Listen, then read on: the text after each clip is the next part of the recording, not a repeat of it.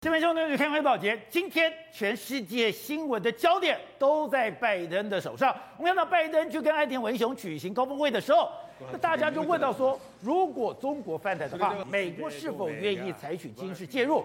没有想到拜登简单讲说 yes，就记者就吓坏说，你确定吗？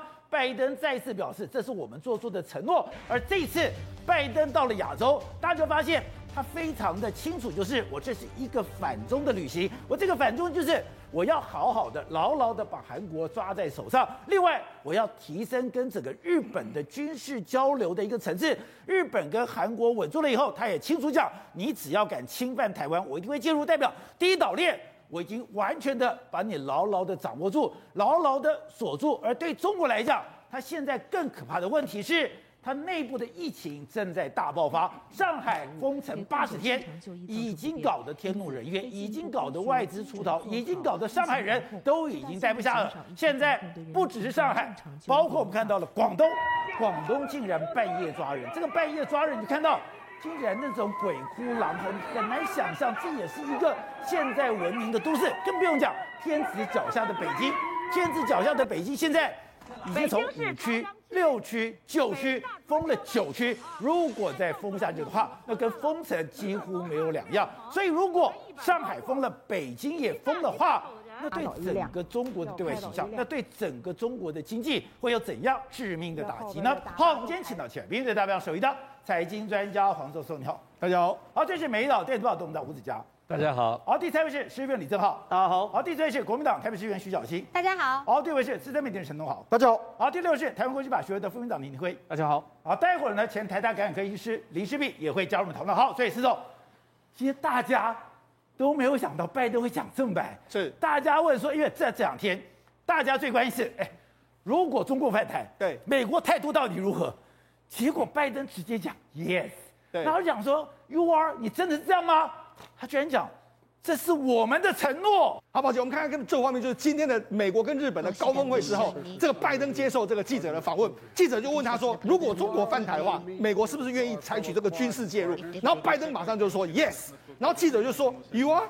就你确定吗？就没想到拜登就说，这是我们做出的承诺，That's the commitment we made，也就说的非常非常铁定铁真的这样讲。然后呢，然后他就说，我当然不希望这会发生，那也不会有人尝试这么做。但是无论如何，他等于是说，对中国就直接讲了，你千万不要有犯台的这个准备。那当然，中国马上也跟你说，你不要站在十四亿的中国人的对面。所以看起来的话，美中在这一次整个这个拜登的亚洲行来说的话，我们可以很清楚的定调，就它就是个围中之旅，它就是个困中之旅。所以拜登这次到了亚洲，你就想，是他居然是一个反中之力。我今天拉拢了韩国，我拉来的日本，对，然后我今天确定对台湾的一个态度，对，整个第一岛链一清清楚楚的锁住对付中国，对，而中国现在最尴尬的。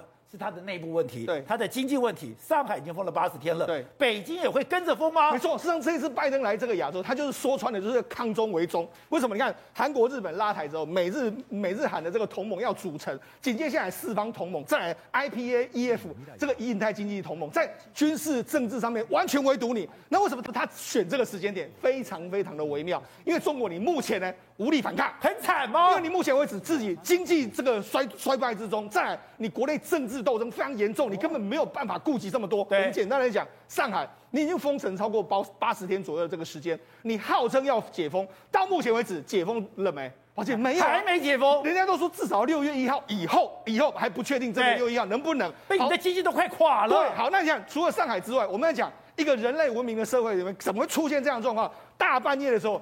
广东在抓隔离，这是广东。对，你广东在抓人。对，你在这样的鬼哭狼嚎，大家民众都不想去，然后在那边哭。那你看这样拖行，哎、欸，你觉得这也隔离的太夸张了吧？你看这种好像把你当成动物这样在拖。好，那除了广东之外，你看北京，北京，北京也是一样。你看北京目前的这个状况里面来说的话，它我们都很担心说它会步入这个上海的后尘。你看原本是二十二号是五区这个封城，另外一个已经到二十三号是有六区，另外一个到二十三号中午的时候已经升到九区，所以越来。越多都出现这个确诊者的状况之后，北京会不会重蹈上海的覆辙？好，北上广全部都出现经济熄火状况，请问你中国该怎么办？所以中国现在最可怕的是，过去它是世界的工厂，它有非常完整的供应链，而经过这样的一番的打击之后，很多都要跑的。现在连苹果供应链都传出说要离开中国，这个对中国来讲就是非常可怕的打击。而所有的关键就是。现在习近平坚持清零，对，清零到北京都要封了。没错，我们可以看到，事实上到到目前为止来说，海淀区啦、朝阳区啦、丰台、石景山、通州、顺义、昌平、房山，还有门头沟等等，都已经进行所谓的提升的这个管控。好，那我们看到，事实上目前为止来说，北京也越来越多画面，我让我们觉得说，它根本就是上海的翻版。对，比如说像北京平阳区的这个，哎，昌平区的这个沙河镇。这个有一个新庄，新庄的所有人口呢，你看都被人家完全拉走，因为这个地方小小区里面出现这个所谓确诊者，对，他全部一个一个把你拉去，就直接把你运到别的庄的人都被拉走，运到别的地方去给你完全的隔离。好，那除了这个之外，朝阳区也是一样，他半夜的时候居然有来了。两百台左右的大巴士就停在路边。停在路边的时候呢，哎，保保洁道他就开始这两百人了，后来就一个一个拉上去之后，对，这两百个车子呢是完全载满之后，然后就离开。朝阳区不是接近了市中心吗？没错，他已经靠近中南海了。另外一个还有朝阳区来来说的话，还有这个南新园南新园的这个小区，有几十辆的大巴进到这个小区里面，也都把人载走。好好，那除了这些之外，你可以看到仔仔细的看朝阳区的南新园这个地方，看，但我们如果从空中画面来说，很多人在这个地方准备要被被抓去。被抓去的时候，那他们就跟这些相关的大板就出现了冲突，就就说哎，我不愿意去，我不愿意去啊，这样这个画面就被他冲，他不愿意去的这种画面的时候，你知道？后来呢？你还看到什么？大白枪都拿出来了，直接拿武器出来了，他就直接这样吓唬。这是北京。对你，你说你一定要去给我隔离，不然的话你要怎么办？那那他们也是这样，他们这个整个区里面都收到说，哎，赶快，因为要移到这个所谓的隔离酒店，对，所以他们就完全运走。那要去运走，有人不，哎，这完全是政报的态势。对，完你不答应的时候，他就这样用这样的方式一直把你拖去。这是目前北京的整个的氛围。好，那除了这个之外，你看。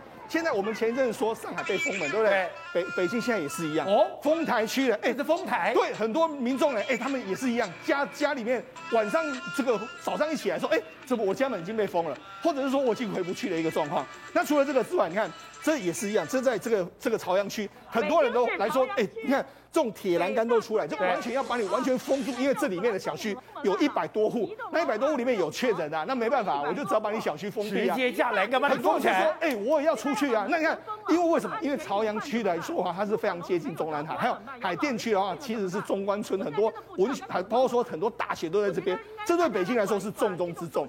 好，那我们讲北京当然有可能会步入上海的后尘，但是我们看看上海。上海目前怎样？还在封。哎，你看这些人，这些人是要领物资哦。对。然后领物资的时候，你还要喊口号，你说要 配合政府，全力以赴战胜疫情，上海加油。你还要喊这个口号才能够，还才能够来送个领物资。我领个物资，对，我已经够委屈了。对。我还要高喊配合政府，全力以赴战胜疫情，上海加油。对。那你知道我，我像我很多朋友现在还在上海，他们都说，哎，其实没有错，解封，但是解封是我只能够在我的区域里面开来开去，我不能够到外面去开。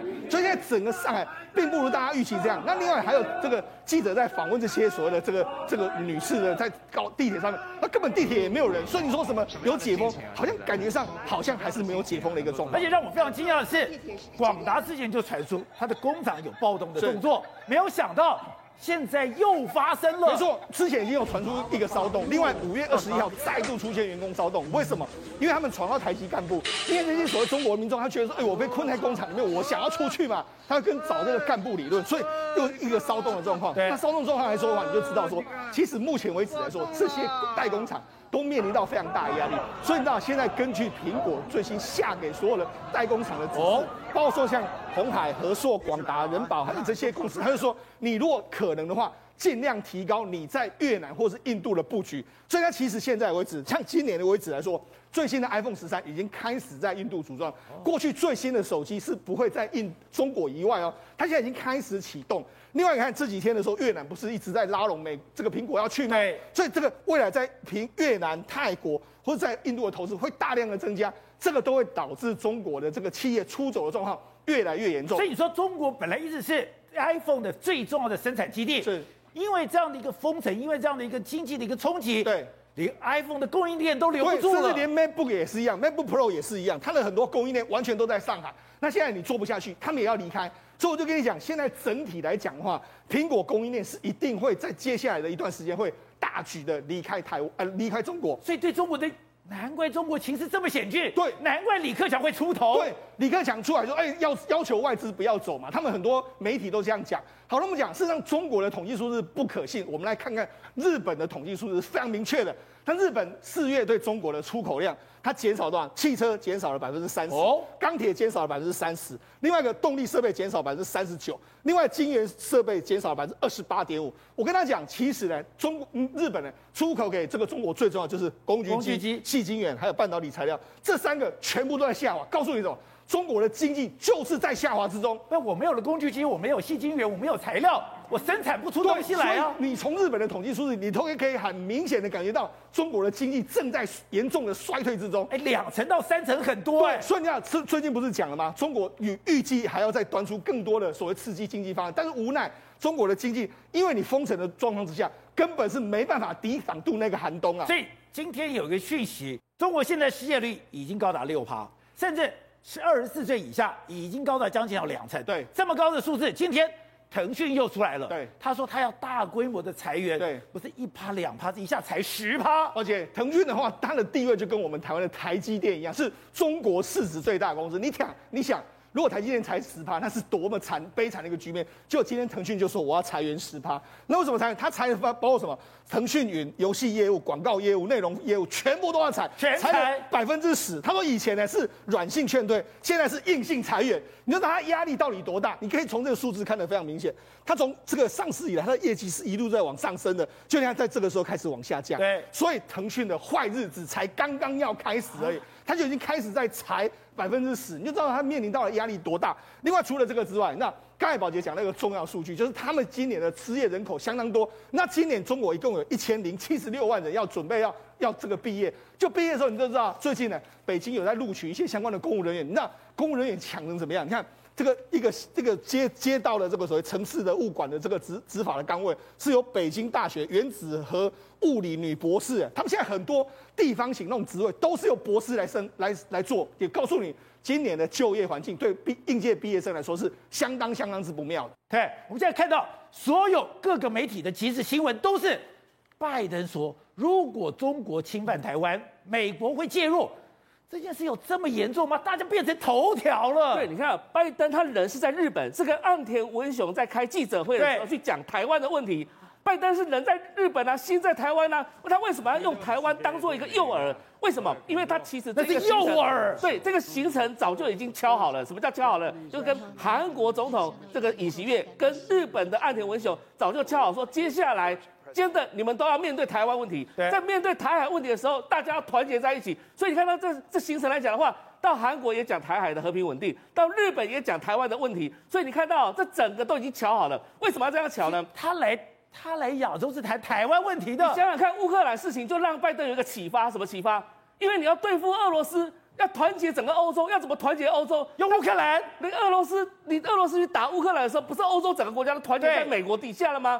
亚洲分崩离析，在过往来讲的话，大家各自玩各自的。对，大家想说经济靠中国，安全靠美国，开玩笑，你今天我美国就是要你经济安全都靠美国，怎么会说经济靠中国呢？欧洲之前是我的能源靠俄国，我的安全靠美国。是，美国家告诉你说没有这回事。同样这一套。要拿到亚洲来用，对，所以他讲说北亚洲的北约版本即将呈现了。为什么？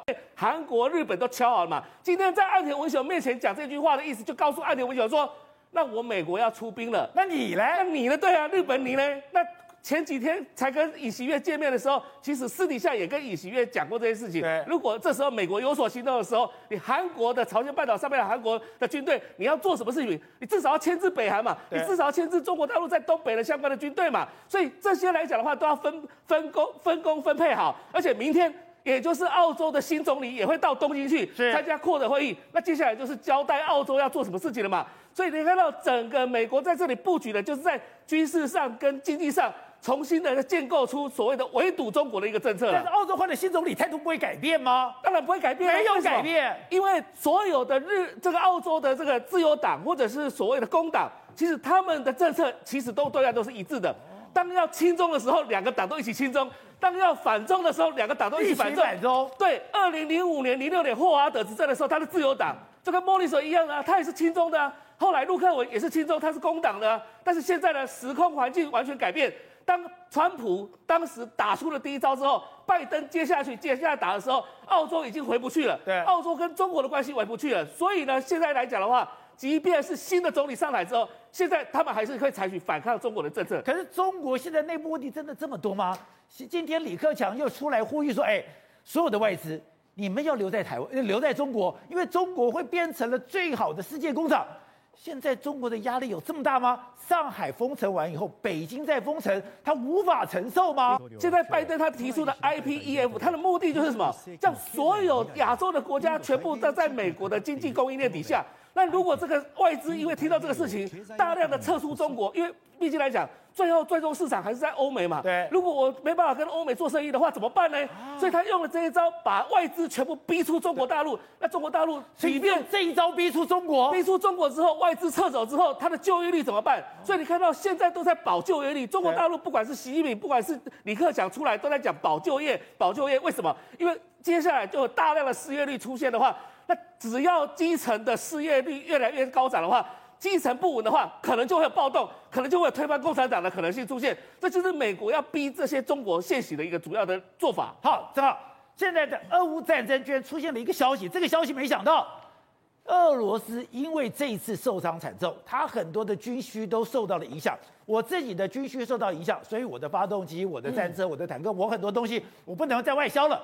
可是，如果俄罗斯这些东西输不出去的话，会影响到中国百分之四十的军备。应该是这样讲，中国的解放军有五千两百多台飞机，里面有四千个心脏发动机是俄罗斯给的啊。所以现在打仗打成这样是一个状况。现在媒体开始去算，说俄罗斯继续打下去，现在不是俄罗斯军队要垮，解放军的军队也要垮。因为俄罗斯自己军队飞机不够，坦克不够，我的所有的飞弹都不够的时候，我怎么可能再给你中国？中国有四十趴左右的所谓的包含发动机、包含零组件，全部都会受到影响。所以这样子打下去的时候，对于中国来说压力也很大嘛。可是现在有个问题，到底俄罗斯现在有多惨，对不对？对。泽连斯基讲得很清楚，俄罗斯的脊椎已经被乌克兰打断了。意思是什么？过去俄罗斯是世界大第二大军事强国，对不对？可拍谁哦？现在打发现你根本不能打，也不耐打嘛，对不对？你说军事脊椎被打断了。对，所以我们看这个画面哦，这个画面是一整个道路上哦，俄罗斯的补给车或坦克一个一个被打掉。你看哦，他们会在一个道路上同时被打掉，代表他们是同一时间被端掉的。这也太惨了吧！没有逃跑空间。然后呢，你看每一个的间隔都是完整的，中间你看哦，道路是完整，没有受伤，对不对？他每一个炮都打到毁坏的坦克身上。那这个有多准？你看完之后你会吓死吗？因为我们都以为长蛇阵可能头或第二个被打，我我后面可以绕跑，对，没有拍死我一次所有飞弹把你端掉嘛。那对于俄罗斯来说，这样战争要怎么打？另外呢，在一九亩，所以它是一整个部队一次被端掉，一次被端掉，连跑状况，这是一九亩状况。一九亩他也很厉害，他比如说你这是个阵地，对不对？我也不打，我就打什么？打你的油槽，这是油槽。哦，所以油槽被打到之后，你整个阵地都爆炸，所以里面的人啊、车用啊、坦克全部都坏掉。换句话说，对你来说，你根本就不用去打嘛。甚至我们在队内这个看到俄罗斯的坦克真的是吓破胆。你看这坦克吓到什么程度？一路倒车，然后一直倒车，他就倒车后就一直发炮，一直发炮。你看啊、喔。哎、欸，他就一直倒车，为什么？因为前面乌克兰在杀他，哦，前面军队就来啊，他赶快跑，赶快跑，一路绕跑。那你看，哎、欸，拍谁啊？标枪锁定你，你还是挂。然后呢，俄罗斯的坦克，你看他们都放烟喽，他们已经放烟喽，就是希望可以逃跑。对，结果呢，后面标枪过来，他还是被打掉，一下把你打掉，看没了。而且没错，你看，哎、欸，看下面哦，俄罗斯的坦大兵已经知道要绕跑了，三个都跑出来。俄罗斯的坦克是二字是三个三个士兵哦，对，你看三个士兵都都从车子自己用他的惯性跑掉，对对对对，车里面的人都不在了。现在我们因为它的底盘下面是有个逃生门的，所以你看到俄罗斯的大兵全部都跑走之后呢，乌克兰其实很机歪，他还用无人机哦，一路盯着这三个大，你看这三个绕跑的士兵一路坦克的三个人，对，看他们跑到哪里。搞不好可以捞到大鱼嘛，对不对？都跑回阵地，整个阵地一起端掉。所以，俄乌克兰在打俄罗斯，真是像在打小孩一样。因为在卢甘斯克，我们看这种补给车队也是一样，他很清楚嘛。我去打你，这是补给车队，你看在山间小路，对不对？也不是在大马路哦。然后一一整排就是一辆辆卡车，就是补给车队，一样把你整个补给车队打掉。那你后面就没办法。另外，我们看卢比日内下个影片，这影片是二乌克，你看哦，它有个点点，对不对？它有个点点是不是一直瞄准到车头？对。那个点点瞄准到车头的时候，你看。哎、欸，非常准，这个是乌克兰自己做 Stana P 的这个所谓的反战车飞弹，它它的好处就是它可以远端瞄准，对，然后远端瞄准就是它指哪打哪，它会有去追那个镭射讯号，所以你看它指车头非常准。另外一个更扯，另外一个你可以看到，我们来看卢比日内另外一个画面，这台货车是在跑的。这个货车在跑的过程中呢，这个点点一样，你看它它它的飞弹是不断在晃动，有没有？对。再去追这个点点，一样追到的时候，他就把这台车直接打爆。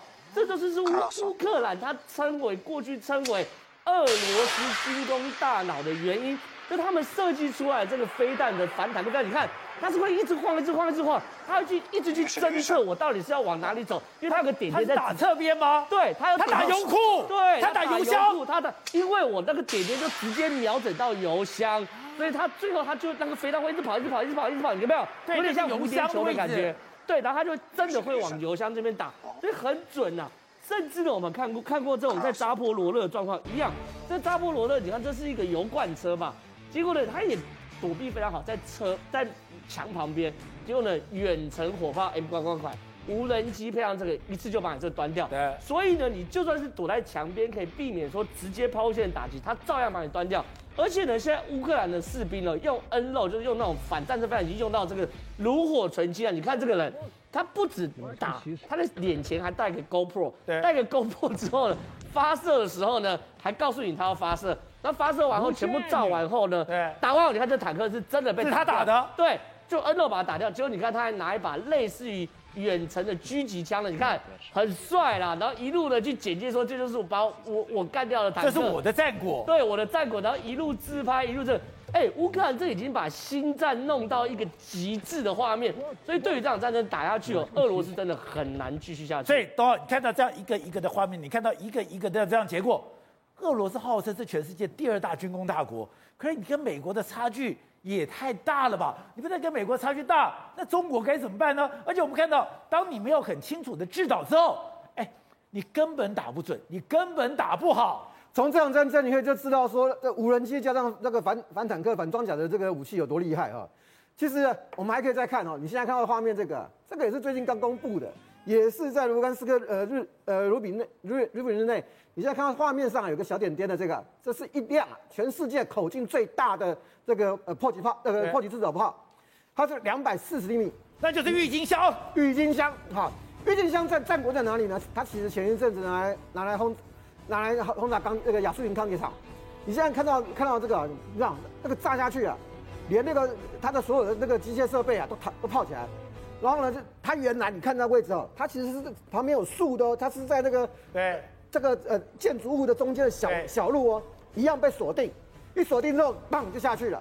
然后呢，它后面的画面是什么？他们剪出来的画面就是无人机从空中拍摄的照片。是，你知道俄罗斯啊，我就算躲在树的旁边，我就算躲在树跟建筑物之间，我已经做了隐蔽掩蔽，我照样被打掉。没错，这就是无人机的厉害，它可以监视，它可以攻击，它所有的一切。你怎么去想象俄罗斯怎么会败在这个地方？这是完全匪夷所思的。而且，俄罗斯跟中国一样，相信什么？口径就是正义。他相信什么？真理啊，就在大炮的射程里面。所以他们都要大，对，火炮都要猛。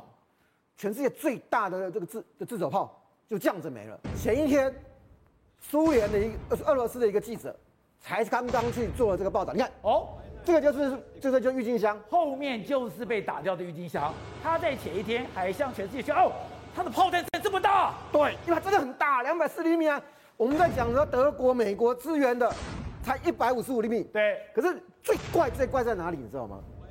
他怎么怎么俄俄俄罗斯这个记者刚介绍完，隔天就打掉一台给你看。但这个事情是巧合吗？不是。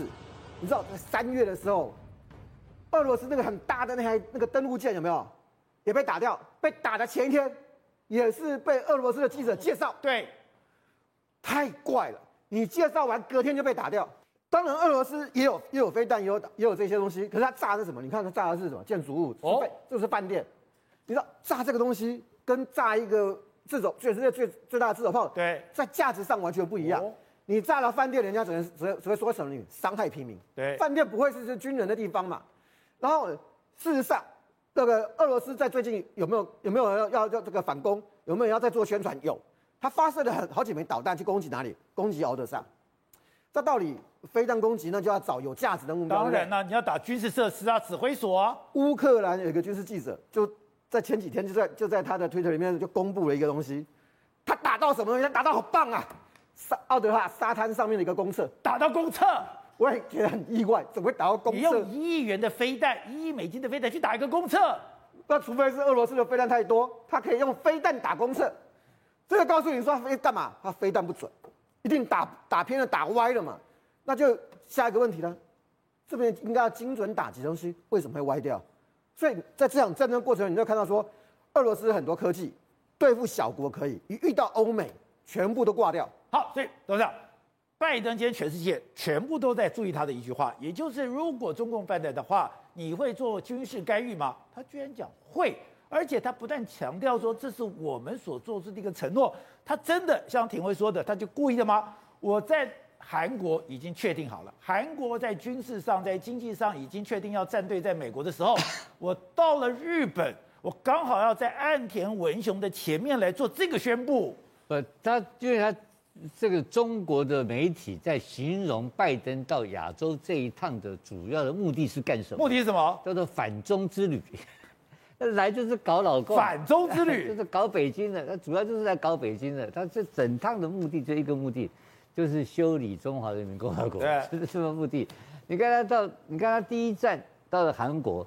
他是给这个尹锡悦站台嘛，给他最光最大的光荣，从来历史上没有这种。对，他刚刚当选美国总统，就来了，而且先去韩国，再去日本，哪有这种事情发生的，对不对？就是给他鼓励，为然后去为什么去看这个三星半导体？因为他三星在加大去美国投资嘛。对，因为他拜登现在在美国多惨，你知道吗？拜登的民调只剩三十九到四十趴了啊。但是这是支持度，那反对他的人五十八趴，哦、然后强烈支持人剩多少？你知道吗？多少？十八趴。反对他多少？你知道吗？多少？四十八趴。强烈强烈反对，强烈反对四十八趴，强烈支持十八趴。哎，咋不会怕？十八方是他铁杆，那怎怎么怎么搞啊？他一定，所以他俩攻了嘛。所以他现在到这边来的话，希望烧这把火烧起来。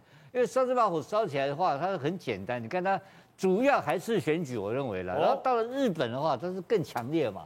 日本强烈就是把几个都抠起来，就是然后推出一个宣布一个 IPEF。所以换言之讲，这个就是它的政治、它的外交跟它的安全议题变成主要议题，那，就一个目的，就是我告诉你修理老公，就这个目的而已。其他修理老公什么牌最好？台湾牌，台湾牌嘛，对不对？对不对？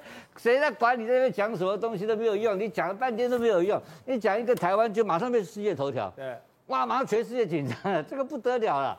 因为亚洲的利益不可能沦落到中共手上嘛，还有日本跟韩国的利益，那么多利益在里面，所以他这个这个讲法有讲跟没讲，对，是差不多的一个概念。可是他故意要挑衅。他故意要挑衅你啊！他故意去戳老公。对，哦，所以我刚才的逻辑很简单，你搞了半天，花了四艘航空母舰，老公不为所动。你讲个台湾 军事干预，老公就跳得八丈高。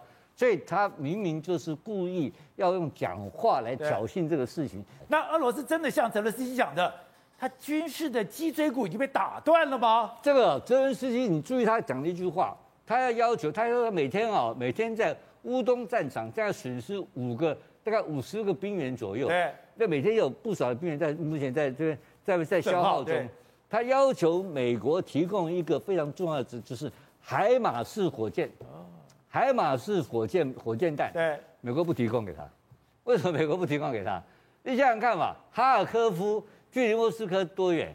六百公里，就打过去了。那还是打四百？嗨，海马斯可以打四百公里。对。